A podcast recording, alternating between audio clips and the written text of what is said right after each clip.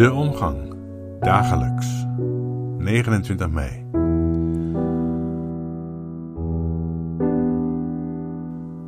Vandaag moet ik even terugkomen op de podcastaflevering van dinsdag 26 mei, die over het doopformulier. In dat doopformulier, eh, daar worden ouders gedwongen om van hun eigen kindje te zeggen dat het in zonde ontvangen en geboren is, ja, aan de eeuwige dood onderworpen. In het oude doopformulier stond het nog krasser uitgedrukt als aan allerlei ellende en de verdoemenis onderworpen. Op zich kan dat nog als je de tekst verstaat zoals die luidt. Volgens mij gaat het in Psalm 51, vers 7, dat is de psalm die dus geciteerd wordt in het doopformulier, gaat het over de wereld waarin een baby geboren wordt. In wat voor wereld komt zo'n kindje terecht? In zonde ontvangen en geboren wil volgens mij niet zeggen dat zo'n kindje uit zonde is ontstaan, maar in zonde terechtkomt. De modernste vertaling maakt ervan dat een pasgeboren baby al in de buik van de moeder schuldig was.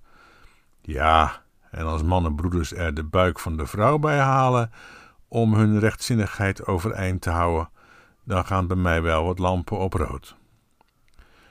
Er werden vragen gesteld over die podcastaflevering. Een collega-predikant vond dat ik maar een gravamen moest indienen tegen de leer van de kerk, omdat ik de erfzonde zou afwijzen. Nu is een gravamen indienen onbegonnen werk en leidt nooit ergens toe, dus ik pieker daar ook niet over. Maar iets anders is dat ik de erfzonde helemaal niet afwijs, maar alleen een godsdienstwaanzinnig misbruik daarvan. Ik zal dat proberen duidelijk te maken. Het woord erfzonde is volgens mij niet goed te gebruiken, want daar zit het woord erven in. En dat doet veel te veel denken aan overdracht via chromosomen en zo, erfelijke aandoeningen. En die kant moet je helemaal niet opdenken.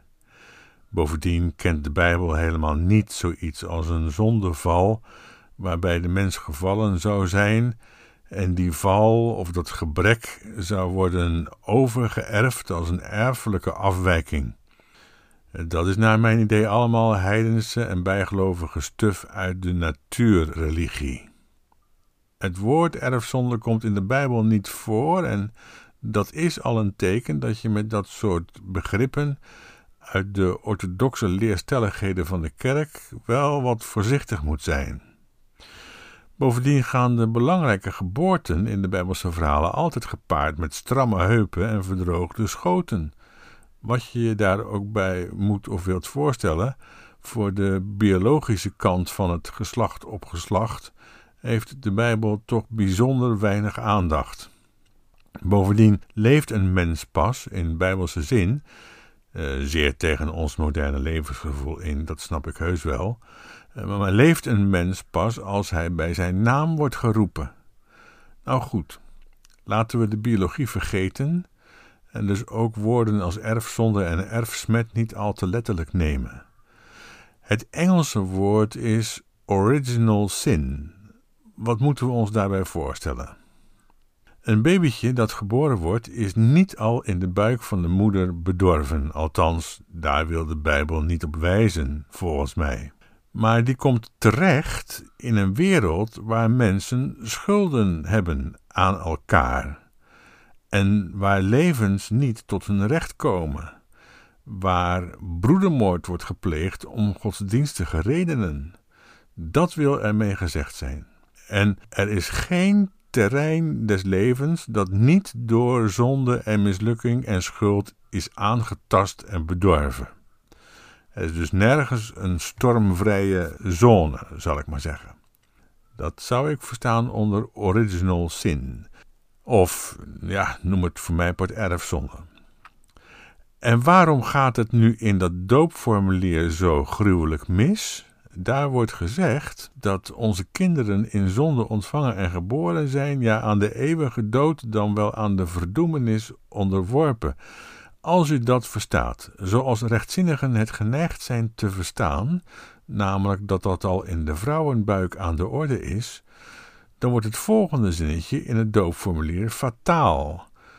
Dat luidt: Nochtans in Christus geheiligd en daarom behoren gedoopt te wezen. Dus, wat is nu het resultaat? Er is dan sprake van een soort kosmisch bederf, maar dat kosmische bederf geldt dan niet de christenen, want die zijn daarvan gevrijwaard in Christus en omdat ze dat zijn, in weerwil van hen die in de zonde en het bederf blijven, behoren zij, ter onderscheiding van de anderen, gedoopt te zijn. Dan krijg je dus het volgende: alle mensen zijn bedorven, al in de baarmoeder is dat zo, maar een gedeelte daarvan is daarvan ontheven en behoort op grond daarvan gedoopt te wezen.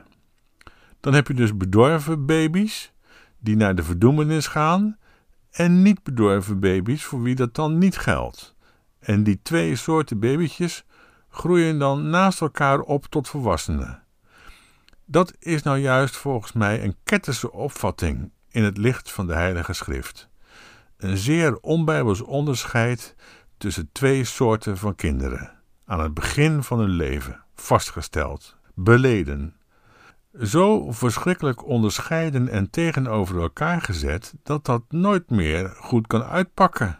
Wat volgens mij op zichzelf een ontkennen van de erfzonde is. Want erfzonde is, naar mijn idee, dat er geen terrein van het leven bestaat dat niet door schuld en het hebben van schuld en het ontsporen en vastlopen van mensenlevens is geraakt. En dat geldt dus voor iedereen. En zo zijn de beijveraars voor rechtzinnigheid in de manier waarop ze het doopformulier hanteren en zo pasgeboren kinderen onderscheiden, naar mijn overtuiging bezig de kerk van binnenuit te beschadigen. Gelukkig is er uh, niet meer die verplichting om het doopformulier bij de kinderdoop te hanteren. Voorgangers mogen ook een orde van dienst voor de doop gebruiken.